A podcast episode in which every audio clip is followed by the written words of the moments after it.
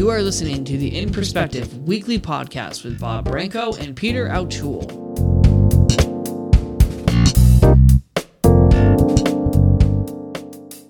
Hi, everybody. Welcome once again to In Perspective. My name is Bob Branco, and this is episode 280. And the date of this program is Friday, October 22nd, 2022. First of all, let me introduce my friend, my colleague, and my co-host, Peter Altschul. Peter, is it really 82 in Missouri today? Wow. Yeah, 82 degrees, and 3 days ago was 22. So, you know. How does that happen? How does that happen in your state? I have no idea. It's Missouri. You know, what can I say? But, I mean, we have wild variations of temperature, but not that extreme. Well, you know, what can I say? I know, right? All right. So before we continue, let me offer some thanks and some shout outs. We start out with Raymond Gay, who produces In Perspective.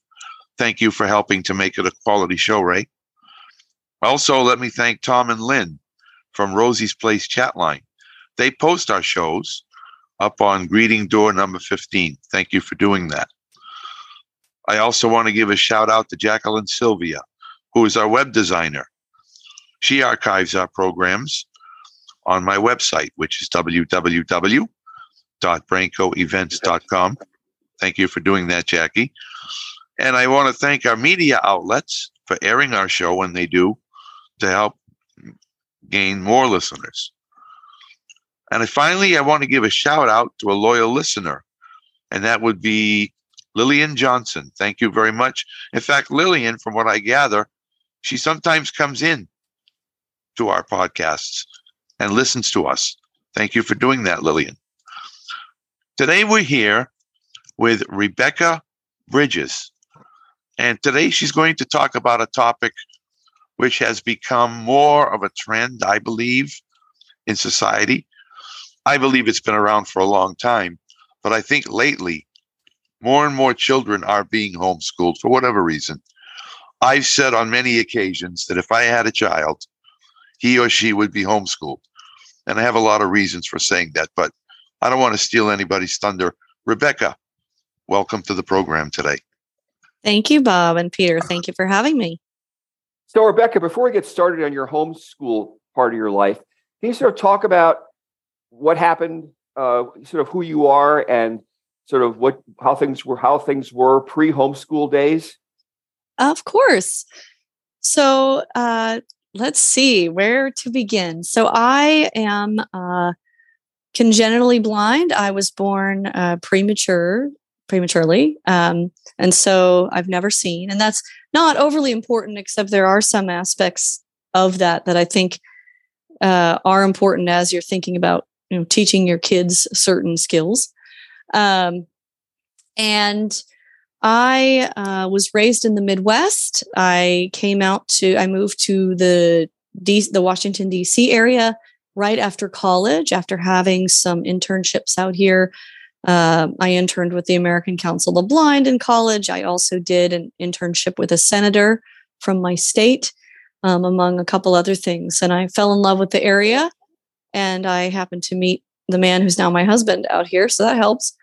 And we settled out here, and since that time, I pursued a master's degree. I've been working full-time since moving out here right after college, and I've got two boys. They are 8 years old and almost 3, and so pre-homeschooling, I work full-time, so you know, be busy keeping a house and all, you know, working full time and doing all the things and with dealing with kids and all that. And so around, I guess my son was in, you know, I had one child, you know, for the first 5 years, and then the second one came along. And so in that time, my son, because I worked, he went to a daycare. And then when he was old enough, we moved to preschool, and then we started in kindergarten. And then the pandemic happened. Before we go any further, can you just give us a general sense of what your current job is and what it entails, what your title is, and you know, the kind of things you do? Oh, of course. Thank you. So yes, I am a practice manager for TPG Interactive, and we are a company, one of the Vispero brand companies. So we're under the Vispero brand, and TPG Interactive is really a full service, full solutions accessibility consulting firm. So we assist a variety of different clients from all sectors and industries with their digital accessibility needs. So my role there, I have about almost 20 accessibility engineers, so IT-minded folks that I manage, and I support them in their day-to-day activities, and I support a pretty large chunk of our services business, our consulting, our expert services business. So Rebecca, and I've been there about 5 years.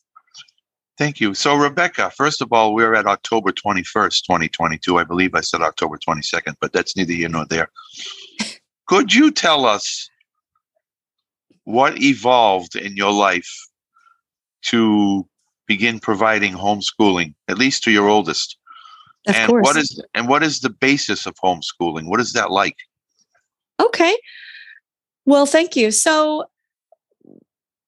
essentially, the determining factor, what really kind of tipped the scales. So we'd had during kindergarten, our child attended a public school. It was our, quote unquote neighborhood school, meaning that's where, as based on our address, where we were zoned to send our child. So he attended kindergarten there and was in a class of a little over 20 kids, maybe 22, 23. And as we kind of moved along in the school year, there were a couple things we noticed that were a little bit troubling to us. Primarily, one of them primarily related to communicating with his teachers and reviewing some of his assignments. There was an app that the school was using that Eric and I, as blind parents, were struggling to access. And so we'd mentioned this to the school, kind of in passing, and really didn't make a huge deal of it until the pandemic hit. And then they closed school. And at first it was, just a couple weeks, we'll send them home with some packets, which of course were paper. So, Aira to the rescue at that point. We had to get some help with those, and, try having someone interpret paper with, as you're trying to sit down with your 5-year-old and keep his attention. Yeah, not so much. So then it became, we're going to keep at this for the rest of the school year. And then they sent home other packets of information that they wanted you to go over with your kids. And they, there were paper packets you could pick up, but there were also these PDF files, and you open up the PDF file and it's an image of a Google Doc document. Not helpful. So we were like, okay, forget it. We're just going to kind of do our own thing for the next few months. They're not testing the kids or anything, so we'll just go with it. So as the school year ended, then it became clear that they were not going to open the schools in the fall. And at the time, once they started sending home all that inaccessible stuff, we really started, going up the proper chain of command. So we went to our our teacher, who referred us to some people. Then we went to our principal, who referred us, and just on and on until we finally got up to the director of teaching and learning, in our district. So the very highest place we could go, minus the superintendent. And they refused to talk to us. They refused to meet with us. They refused to engage with us in any way. Why? I don't know. I guess that's a great question. Well, how much time do we have? Yeah. So, they're very busy. They're trying to plan for something they've never done before, right? A virtual school year that's coming. So in that respect, I understand, but they they did not do what they were supposed to do. And it became clear to me that really we weren't going to get anywhere. And I just thought, oh my gosh, how am I going to, you know, what are we going to do? So, you know, we worked with an attorney and got a letter written and sent that off. And then at that point, finally, there was some engagement, some light attempt to engage us. Long story short, in that time, as we were going through that process, you know, and it was apparent to us that school was not going to open, you know, I started to worry, one, like, school's going to take, I'm going to have to sit and they're going to be out, the kids are going to be on, what's it going to look like? Are they going to be on Microsoft Teams all day for 5 hours with a bunch of 6-year-olds? Like, who knows, right? And I have a full-time job and a baby at home at the time. So how are we going to do this? Well, a couple people that I happened to talk to said, you know, have you ever considered homeschooling? There was a lady at my church in particular who kind of pulled me aside and said, you know, have you considered this? And I said, well, no, I had not. What does that look like? And she said, well, you know, they were pre-pandemic homeschoolers. And in today's day and age, you can kind of differentiate between the two, right? Because homeschooling has doubled since the start of the pandemic. And she said, well, your son's going to be what, first grade? She said, well, I guarantee you, all you need is an hour to an hour and a half a day. And I'm like, you're kidding, right? And she says, no, that's all you need. And so how is it like, you know, so what is homeschooling like? So yeah, I mean, that really started us on our journey. And I decided, you know, after the district finally met with us and we had ACB involved and the attorney involved, and we sat down with them and they were woefully unprepared, and we felt like it was in our best interest. And really, we didn't want this process to be a detriment and a hindrance to our son, or a nuisance for us. So we decided, you know what, we're not going to deal with it. Maybe someday later we'll get, you know, come back and fight this fight. But right now we're done. So I pulled him out the day after the meeting, and that was that. And we've been homeschooling ever since. Before you go any further, Rebecca, I am really surprised about how whatever the right word is you want to use, that the school district you're involved with was towards you. I mean, it just, you know, there that part of the world is supposed to be one of the most, you know, what am I supposed to say, inclusive, shall we say, school district. I mean, that's the reputation you guys have, from what I've heard. And obviously, it's not. At least part your experience. Do you have any sense as to what? I mean, you said, any other thoughts as to what caused them to be as they were? It just makes no sense to me. I mean, it's a huge inconvenience. Yeah. I think, first of all, accessibility is something that a lot of people don't understand. It's an afterthought. They don't think about it. They just, and it's, you know, to some people's credit, they just, it's ignorance, right? Mm-hmm. And I think with all the, just with everything happening, and, you know, they were kind of bound by what they bought, right? So they can't go back and get new technology right away just because somebody, you know, jumps up and down and says it doesn't work. Now that I'm not trying to give them an excuse, but, you know, I do think that has a little bit to do with it. And I would also argue that a lot of, it's not uncommon. I mean, and I don't want to go in a different direction here, but, you know, these schools have, you know, stayed closed, and there's so much learning loss now. And, you know, the very children that they claim to care about, they've ruined their education. So yeah, I would argue that there's a lot more going on than just, it's not just my kids or me as a blind parent. No, I think that's exactly right. I think you know, that's what the research shows, that it really has at least delayed a lot of the kids' education, and you know, maybe short circuited it, whatever word you want to use. All right, so we won't go down that road any further. So let's so you decide to homeschool your kids. What happens next? Oh boy, lots of research. You know, so you have to, every state has specific requirements for homeschooling. So the first thing you need to do is know what is required in your state. So I, went to the, Virginia Home Educators Association or whatever. You Google homeschooling in Virginia and boom, thank goodness. I mean, what would we do without the internet? Yep. Absolutely. So I Googled, doing research, I figure out what's required.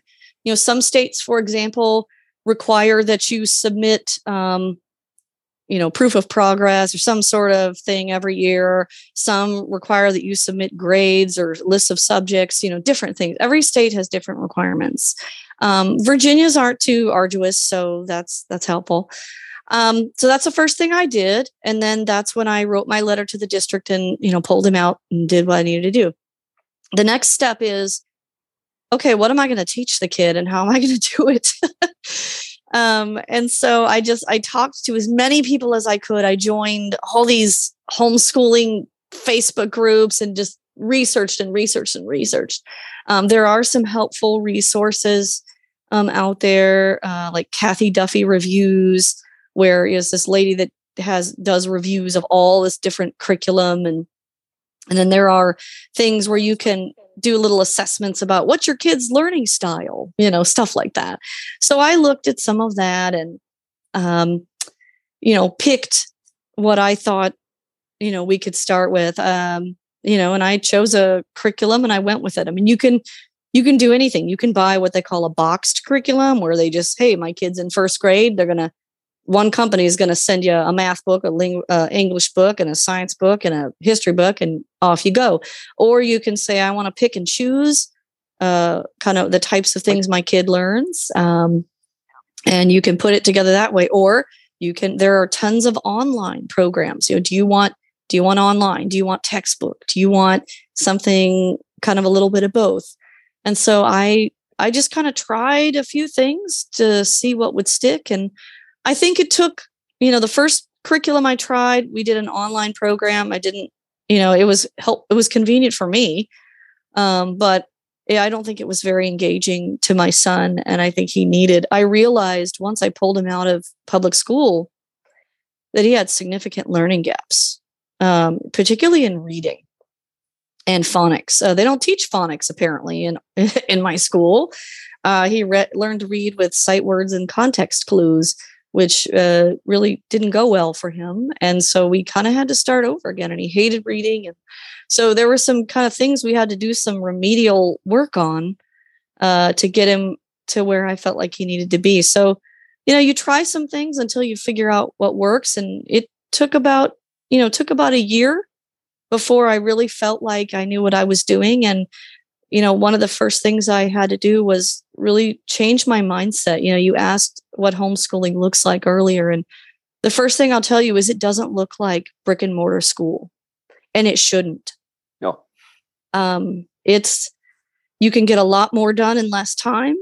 Who can beat a 1-to-1 student teacher ratio, right? I mean, it's perfect. And then there's anything. You can consider a lot of things homeschooling.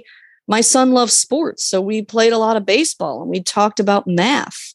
How many outs can you get? How many innings in a game? And all these things are in football. There's touchdowns. There's keeping score, all those things. Rebecca, the other thing that you need to regard as well is the child's progression. Now, if he were in regular school, he'd be graded grade 1, grade 2, grade 3.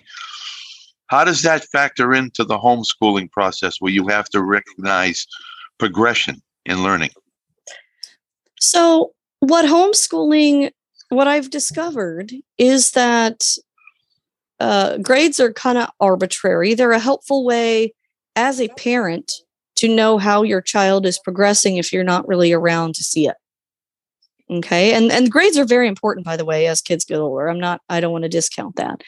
But when you're talking about showing progression, what you're really doing, homeschooling allows you to meet the needs of your child. So let's say, my child is a little more advanced in math, and maybe a little less advanced in another area, right? So homeschooling allows me to meet those needs and maybe look at things by by level. So maybe he's a level up in math and a level, at grade level or something in a different subject.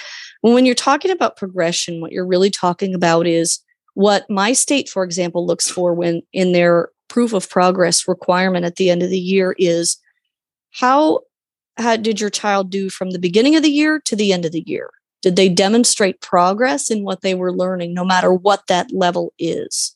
And so that's really what you're looking at. I mean, it becomes more important for grades and transcripts as they get into, the high school years and you're looking at college, or if you're looking at maybe sending your child back to school and they have to test into certain grade levels, then I think it becomes important. And we still, I still do some assessments, but there's not a lot of quote unquote grading going on. It's really about how is he showing progress? And, when we're talking about a concept, how much has he retained it? And can he show me what he's learned? And can he teach it to me? And when he can do that, I know that we're good to move on to the next thing. So let's focus, just because you mentioned it, let's focus on sort of the reading part of all this. Because you said he wasn't doing especially well when this whole process started. Talk to us about how you sort of, you decided to do different kinds of things. So what did you do, and how is he doing these days with regards to reading? He's doing very well. So what we did was we really took a step back and looked at. We started with very basic books. You can get like grade level readers. There's all kinds of resources out there. And so I picked up some basic books with some shorter words, and I'd have him, read them to me. And if he couldn't pronounce certain things, we did a lot of phonics. So we did a lot of, okay, sound this out. If you don't know how to pronounce it, let's take a couple letters at a time and let's do this. Right. I mean, that's how I learned to read. And so I went old school on him. That's what I did. And so we started with some basic readers. The other thing that I had him do was I had him do a lot of copy work. So what that does is that gives him exposure. He doesn't have to, take his own thoughts and put them on paper, but he takes, like I'd take a couple sentences in his basic book, Nat had a bat and sat or whatever, stuff like that. He was 6. Yeah, sure. Right. And I would say, okay, I want you to write 2 sentences of that on the whiteboard. That does a few things. That helps him, with memory, that helps him with spelling, that helps him with letter recognition. Frankly, it helps with handwriting. Right. So we get to kill all those things with one stone. Right. So we started with a lot of basic phonics activities. And then I also just did a lot of reading to him. I didn't force him to sit and read aloud to me. I sat and we found fun books that interested him. And boy, that took a little bit too, because he did not like to read. So I had to, do some research and a lot of trial and error. And thank God for Audible and Bookshare and a Braille display. And I just read and read and read to him.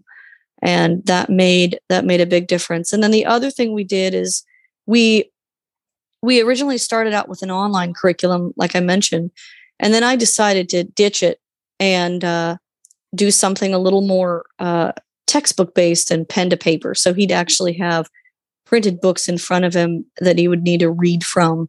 And I think that also made a big difference. So today I would say he's definitely at or above his reading level. So you talked about having him write stuff out, see Matt hit the bat ball, whatever, or something. Yeah. And so he's obviously writing this stuff out. You're blind. How can you assess that he's actually writing things out properly? That's a great question. So a couple things that we did. So the first one of it's all about tools in the toolbox. So one of the things I used was Aira.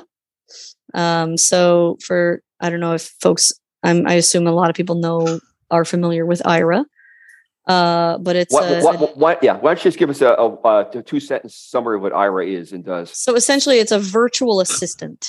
a live agent virtual assistant that can access the camera on your phone and assist you with various tasks. So I would call Aira and we would, say, all right, we're working on some, handwriting here. So let's take a look at it. And, and they would read what he wrote if they couldn't read it. Or, when he came home, it was like, oh, his nines are backwards and his, he's mixing up B and D, which those are very common mistakes for 5-year-olds. Right.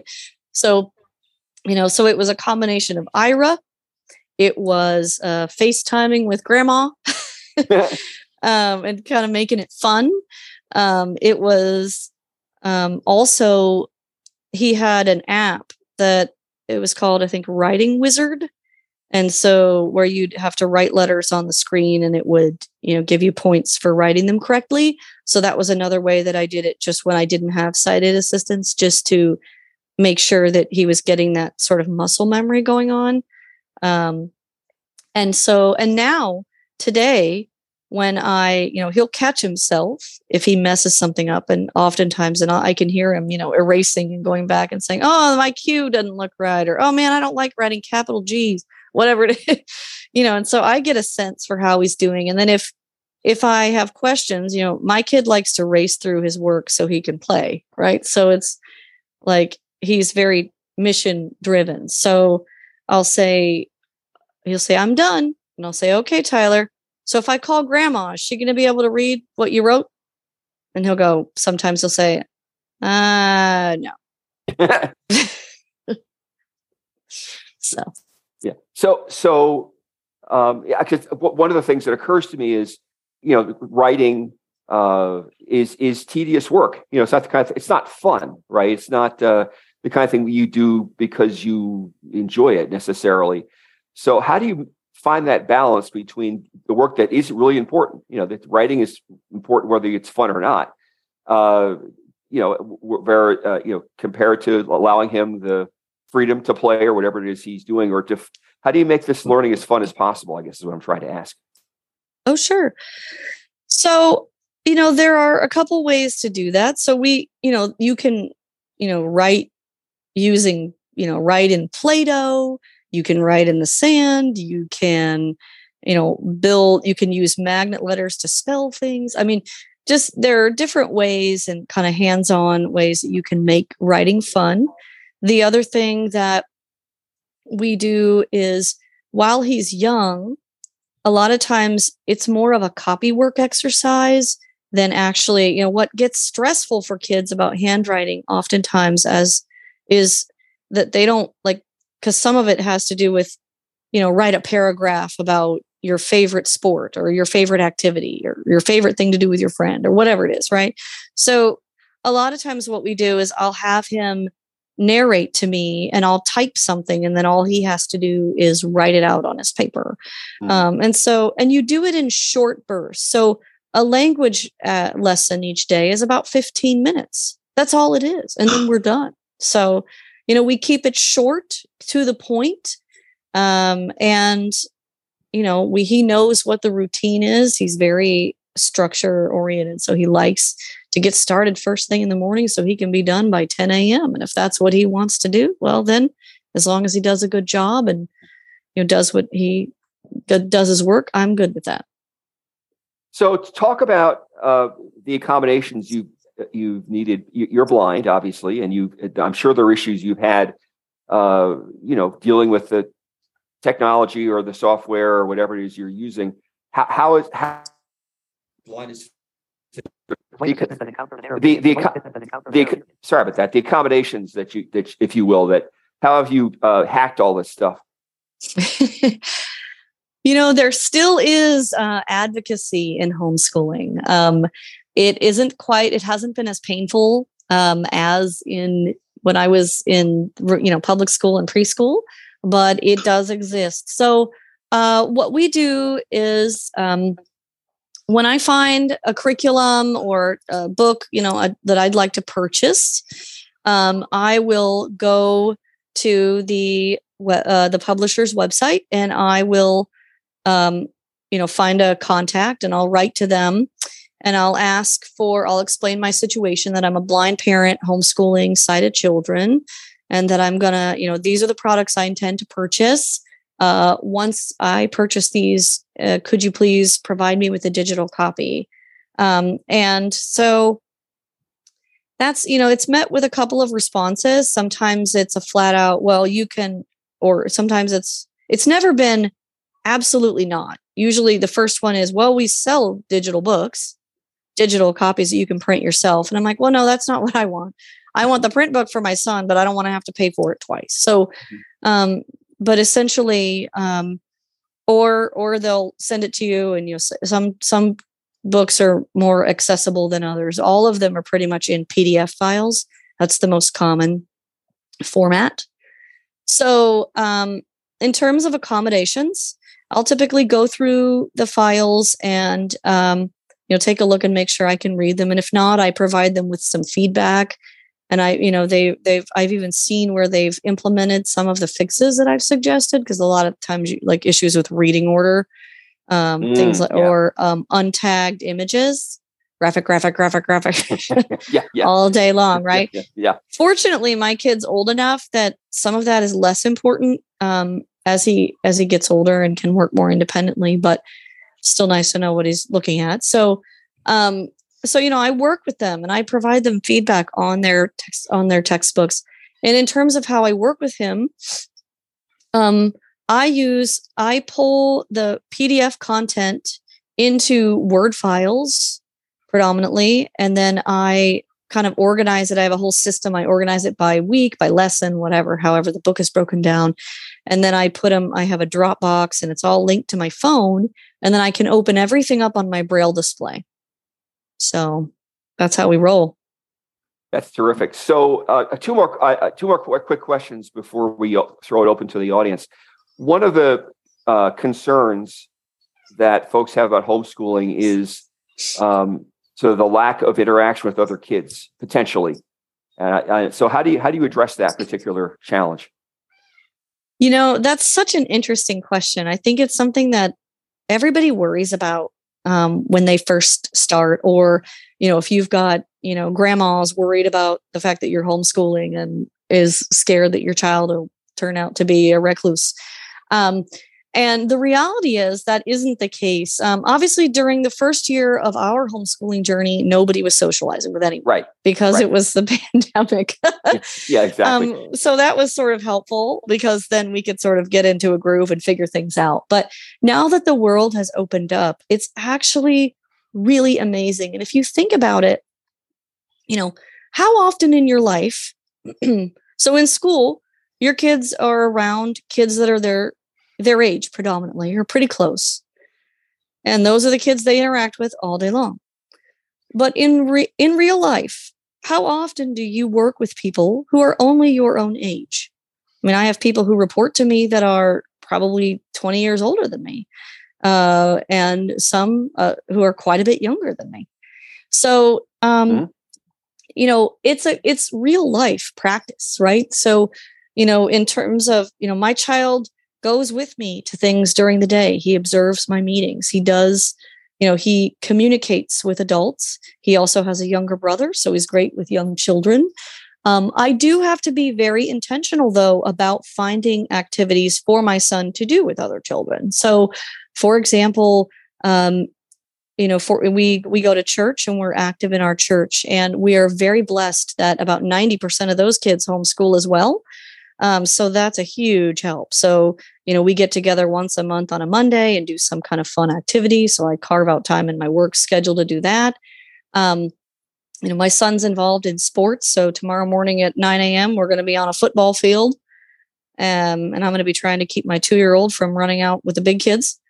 And he does swimming on Mondays. He has, another activity on Tuesdays. So you just have to be very intentional about finding activities outside of school that your kid can do. And he also has neighbor friends. And so I would argue that he's pretty well socialized. But it does take some time, though, to get into a rhythm and figure out all of that, especially, one of the differences between me and several homeschooling parents, at least before the pandemic where a lot of us, you know, weren't also working parents.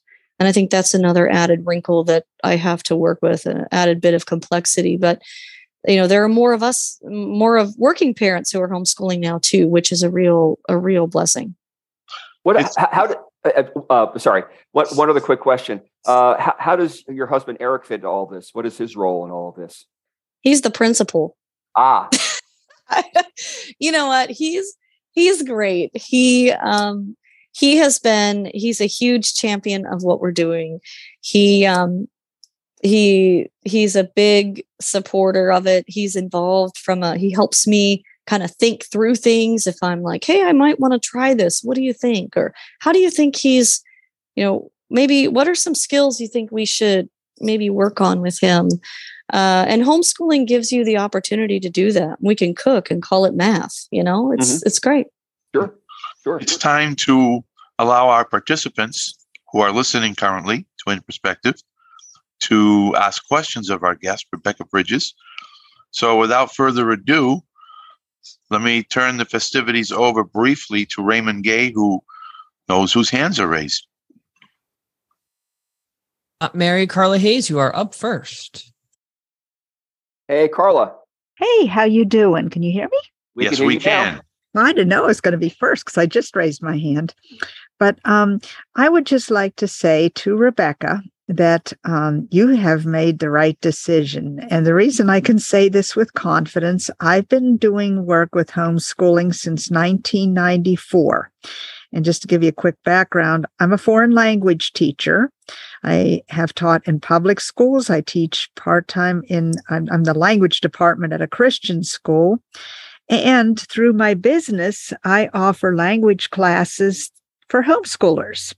And sometimes what will happen is a whole consortium of homeschool parents will get together and they can't, you know, they don't feel qualified to teach foreign languages. And I'm certified in Spanish, French, and German.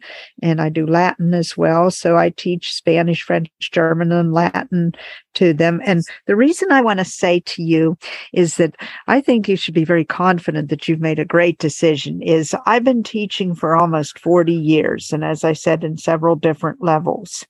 And homeschoolers run circles around even my Christian school students because, for one thing, the homeschoolers are around adults a lot, but they do socialize in extracurricular activities and also homeschool consortium groups. But my homeschoolers seem to be much more articulate, and they are, if the families do it right, and I do have to qualify this and say that if the families really devote their time to it and do it well and make sure that they are up to standards, they are much more articulate. They work grade levels above the other students. And let's face it, in the classroom, they don't have 30 other students to quote unquote dork them down.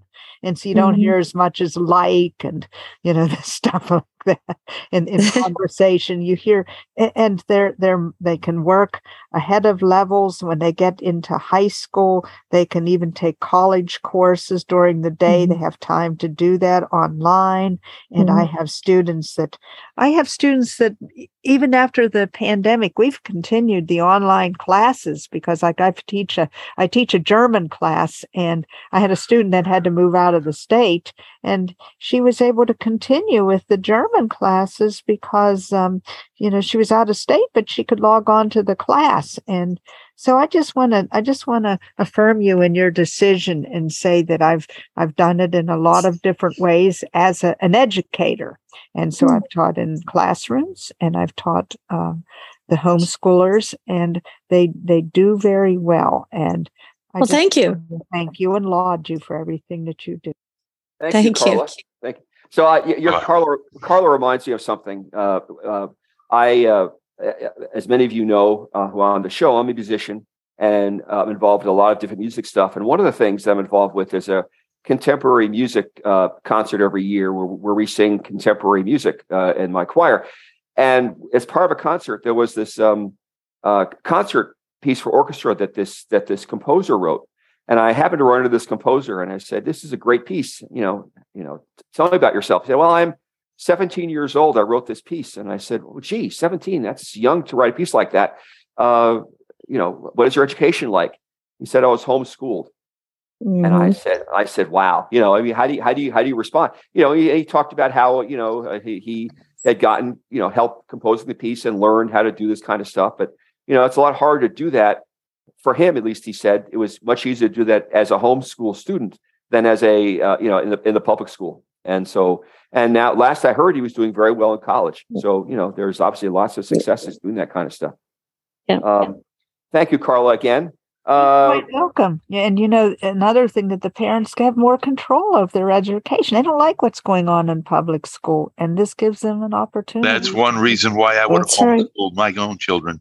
But it does require, as Carla said, more responsibility. The parent has to really take ownership of this stuff, and Rebecca certainly has. I mean, it's obvious, Rebecca, that you've done a lot of stuff to make this work. You can't coast, right? You really have to be on it. But it's only, you said, it's only an hour a day or so, so it's not. But you still have to do it. Yeah, it's getting a little more now, but okay, yeah. It's more than an hour. But still, but still, yeah. And and in your situation, you have to balance a full-time senior level position with homeschooling kids. Rebecca, before we go to our next participant, I just have a quick question. As we all know, there are education laws everywhere. So how do you circumvent, for lack of a better term, or not circumvent, as the case may be, these laws when you devise a homeschooling process? Does that come with a different set of laws?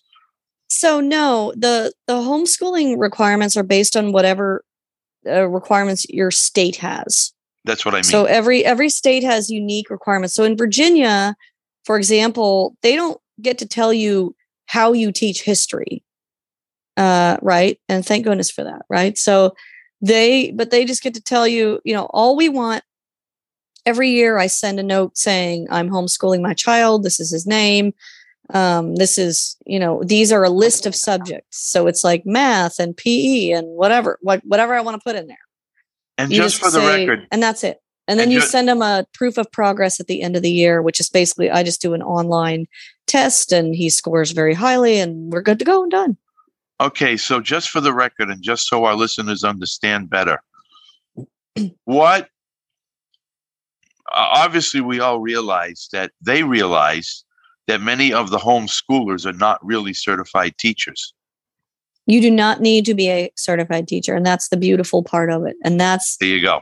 That is, and that's a good point, that the beautiful thing, one of the things that I realized not too long into my journey was I do not have to be a certified teacher. And the beautiful thing is homeschooling today isn't like, 1990 when there was only like a couple of curriculum options available.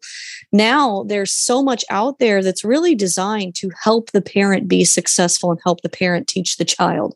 So there's so many resources out there for homeschooling, for home educators, for home, the parents to really help you be successful in teaching the curriculum to your child. Okay. Ray, who do we have next on the list? At this current time, nobody. You say nobody? Oh, I'm surprised. Okay, so Rebecca, talk about your plans for the future. For example, do you think you might send the kids back to school? I mean, what are your thoughts about, or 6 months from now or a year from now? What do you think might happen? Well, if the pandemic has taught me one thing, it's that, you can't plan too far ahead. You never know what's coming in life, right? Yeah. But at this point, over the next year-ish, so our plan is to continue homeschooling until we don't. Mm-hmm. So, and what I mean by that is, Tyler will obviously complete third, this school year with me at home. And, we'll evaluate periodically and see if it's still a good fit. He seems to enjoy it. So I don't anticipate that changing, at least in the short term. Now with the little guy, he will be 3 in December.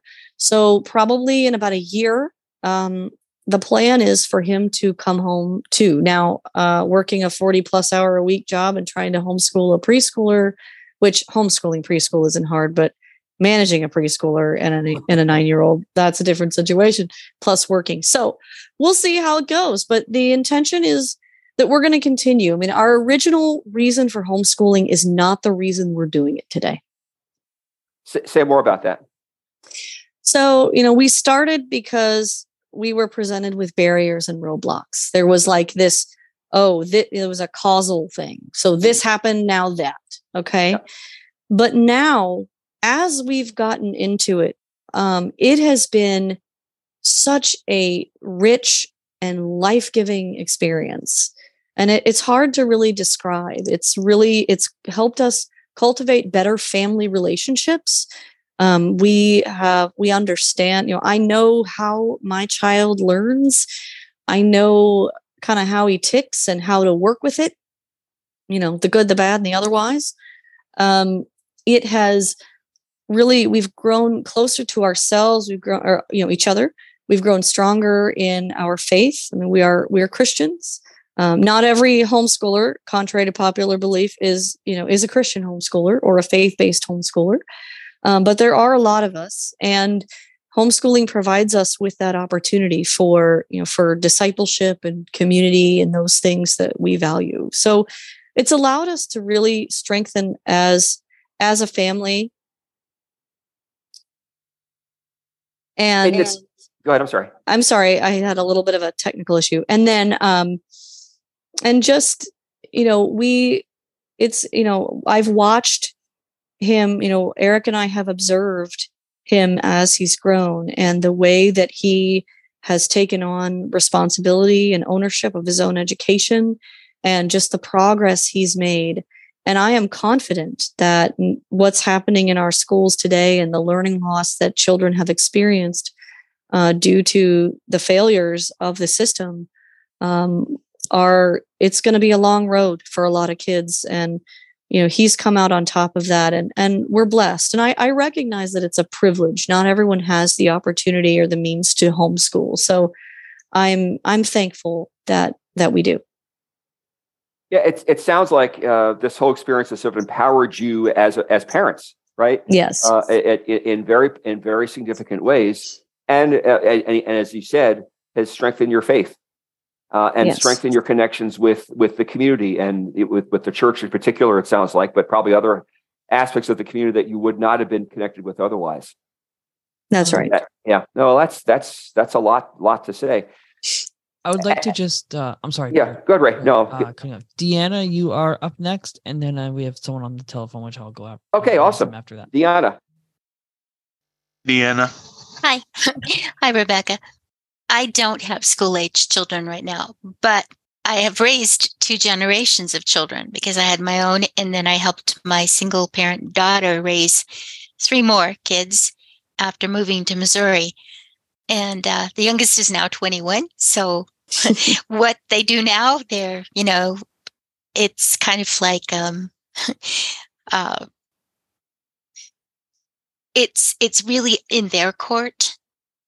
But I think that one of the things I observed about school right from the start with my kids is that when you have one adult to 20, 25, or sometimes even 30 kids, there is a rote quality to learning. Oh, yes.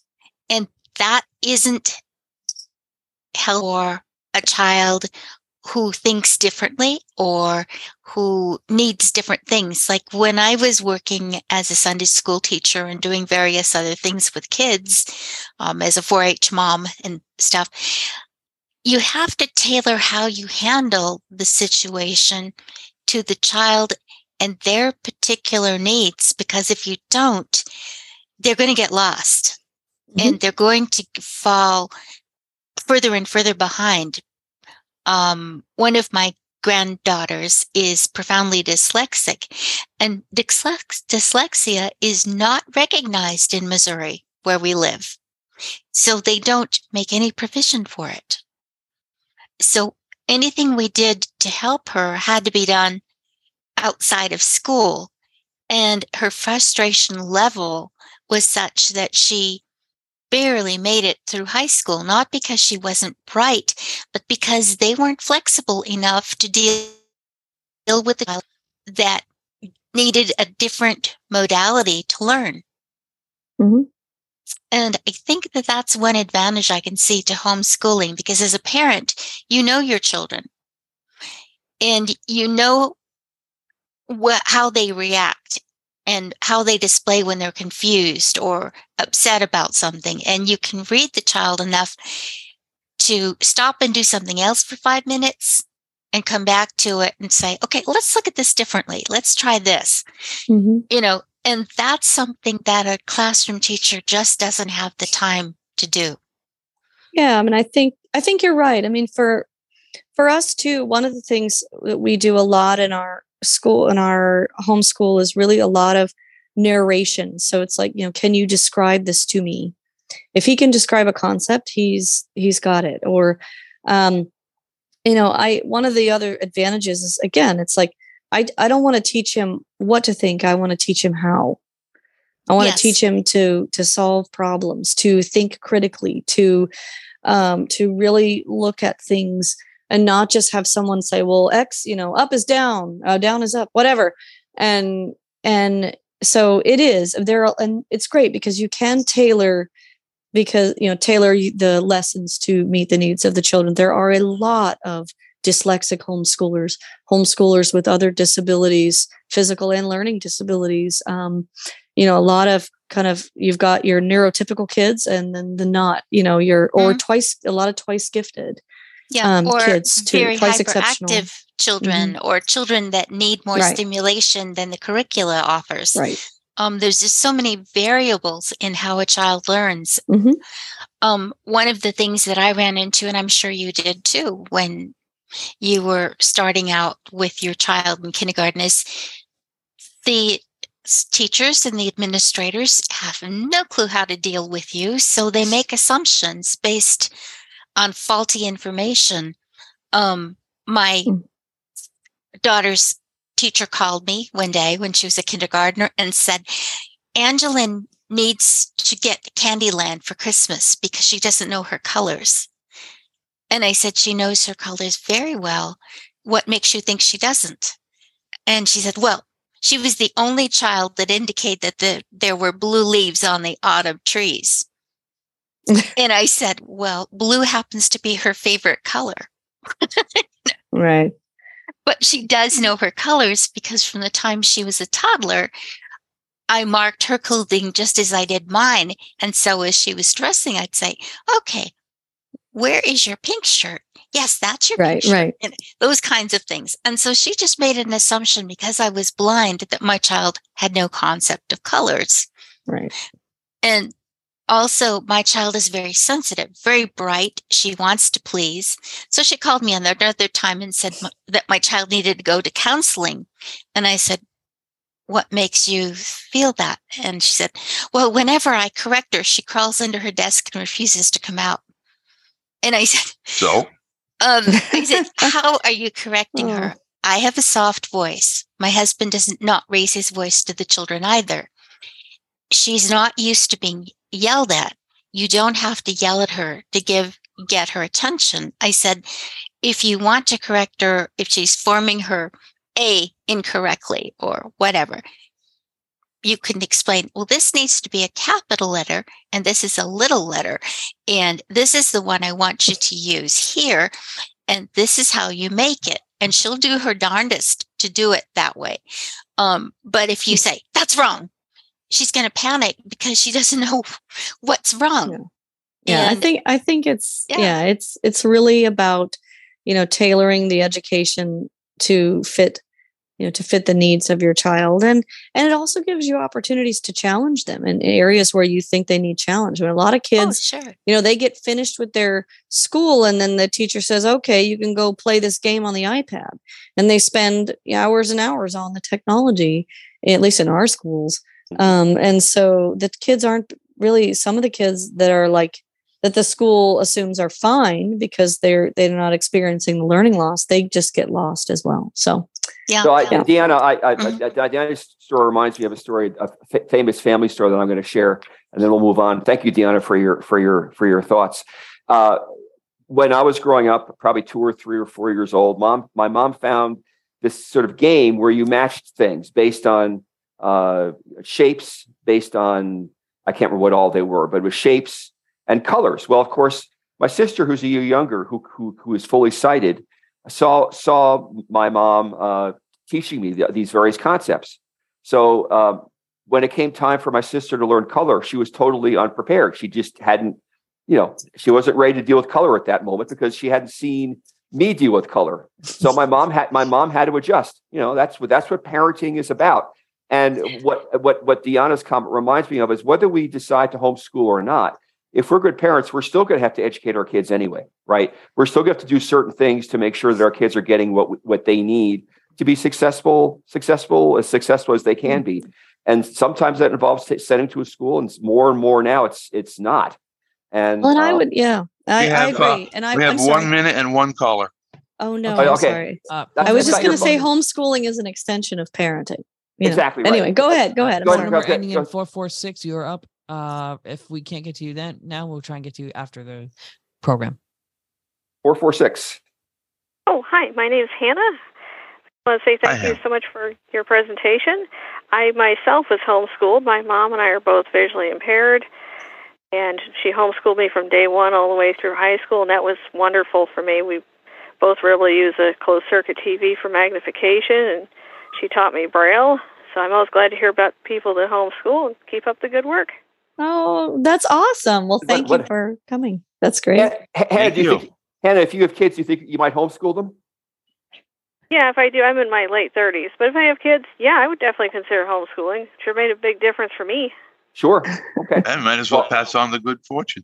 On that note, Bob, I think we are close to the end of the show. Yes, we are. So, Rebecca, continued success with what you're doing. I'm sure that a lot of other people have the same experiences that you have in homeschooling.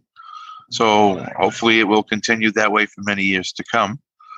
And I also want to thank our participants for asking you the questions that they did. And of course, Peter and Ray, I want to thank you for helping to make this program quality like always.